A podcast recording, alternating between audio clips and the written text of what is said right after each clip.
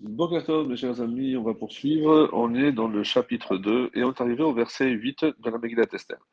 Lorsque furent connus l'ordre royal et son édit, et que de nombreuses jeunes filles furent rassemblées à Shushan, Suse la citadelle, sous la direction de Hegai, Esther fut prise et conduite dans la maison du roi, sous la surveillance de Hegai, gardien des femmes. Alors, comme on l'a déjà expliqué, donc on a organisé un rassemblement de toutes les jeunes filles des 127 provinces et évidemment donc le roi avait envoyé des émissaires dans toutes les provinces. Donc lorsque ces fonctionnaires passaient, euh, il est évident que toutes les filles voulaient bien se faire voir, sauf Esther, bien sûr, qui, euh, elle, s'était cachée, puisqu'il y a des femmes qui l'avaient aperçue, et elle se conduisait comme une sadéquette, donc euh, peu d'hommes l'avaient aperçue, et elle avait une beauté extrêmement remarquable. Ce qui fait que les femmes ont parlé autour d'elle, c'est arrivé aux oreilles des, euh, des émissaires, mais ils n'ont pas vu une jeune fille particulièrement belle par rapport à toutes les filles qui s'étaient présentées. Alors, c'est pour ça qu'on dit ici que lorsque furent connus l'ordre royal et son édit. Donc d'abord, que toute jeune fille vierge qui se dissimulerait serait mise à mort. Donc ça, c'est euh, pour euh, encourager les filles, surtout à ne pas se cacher. Et la deuxième fois, c'est quoi son édit? Lorsque, justement, que euh, des paroles, on va dire, un peu plus réconfortantes, que leur disant que si elle trouvait grâce à ses yeux, eh ben, elle obtiendrait à ce moment-là la royauté et la puissance.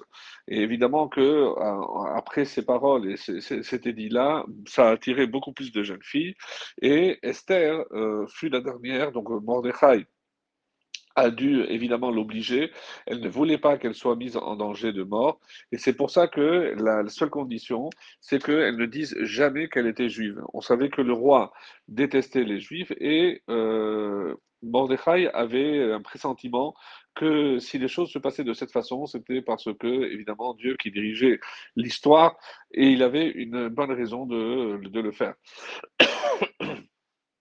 Alors, Apprenant donc euh, cet ordre du roi, donc euh, Mordechai a eu peur et il a euh, placé, on va dire, Esther sur la place de force, on va dire presque, et il l'a mis au milieu des autres jeunes filles pour que, ainsi mélangée aux autres, eh ben, personne ne puisse voir à quel peuple elle appartenait, si, comme si elle se tenait à l'écart. Et lorsque les fonctionnaires l'ont vue, ils ont tout de suite vu qu'elle était particulièrement belle, et c'est la raison pour laquelle on dit qu'ils l'ont remise directement à Hegai, le gardien des femmes. Et lorsque euh, Hegai l'a récupéré, il a pressenti lui aussi euh, en disant euh, Prends bien soin de, cette jeune fille, car c'est sûrement elle qui va finir par régner. Alors c'est pour ça que le texte dit Esther fut prise et conduite dans la maison du roi parce qu'elle eut le privilège donc à ce moment-là d'aller directement sans passer par la maison euh, des femmes. Le verset 9 nous dit La jeune fille euh, lui plut et gagna sa faveur. Il se hâta de lui procurer les objets nécessaires à sa toilette et à sa subsistance et de lui donner sept servantes choisies dans la maison du roi, puis il la transféra avec ses servantes pour son bien, euh, d'après une possible interprétation, sinon dans le meilleur appartement, d'après d'autres, dans la maison des femmes. Alors, qu'est-ce que c'est ici sa subsistance? On dit qu'elle avait très peur, Esther, de ne pas savoir quel jour c'était le Shabbat.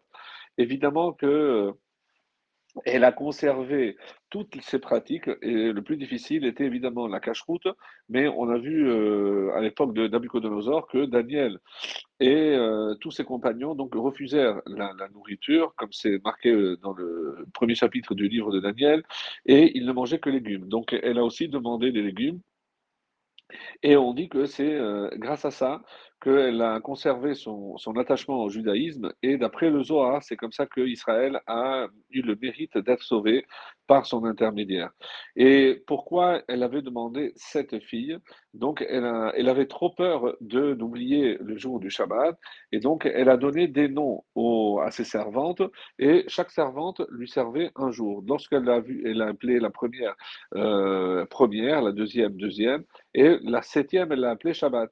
Et lorsque elle voyait que la septième jeune fille, la fille appelée Shabbat, arrivait, donc elle, elle savait que c'était Shabbat, et Et l'autre n'était pas étonnée parce qu'elle ne lui demandait quasiment rien, puisque comme c'était Shabbat, elle essayait non seulement de respecter, mais de ne pas euh, obliger cette jeune fille à faire des travaux.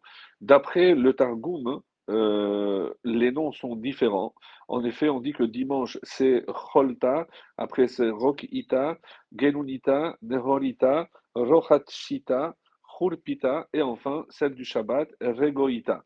Alors, bon, pour le Targum, c'est d'autres noms, mais le but étant le même, c'est qu'elle puisse se rappeler grâce à cela quand est-ce que c'était le jour du Shabbat. Alors pourquoi, euh, si au départ on l'a mis à l'écart, il est écrit qu'après on l'a amené dans la maison des femmes, Hegai a eu une illumination, on va dire, et il a dit que la lumière ne se reconnaît qu'au milieu de l'obscurité. Donc il faut d'abord que le roi aperçoit les autres jeunes filles pour que lorsque euh, il voit euh, Esther arriver, il soit vraiment ébloui. Et c'est en voyant donc d'abord les autres jeunes filles que Achashverosh va finalement se rendre compte de l'extrême beauté de d'Esther. Le verset 10, Esther ne faisait connaître ni son peuple ni son origine, car Mordechai lui avait ordonné de ne pas euh, les révéler. Donc la préoccupation d'Esther, c'était de continuer évidemment à préserver, à observer les, les halachot et toutes les prescriptions et en même temps dissimuler son origine. C'est pour ça que on dit que le ciel l'avait aidé en cela, parce qu'il a trouvé grâce euh, aux yeux de Hegai, et ce qu'elle demandait, donc on lui disait. Ça, ça a duré, mes chers amis, on dit euh, neuf années puisque c'est au moment du décret de, l'extermination de Haman qui a eu lieu donc la douzième année et le concours de beauté c'était la troisième année.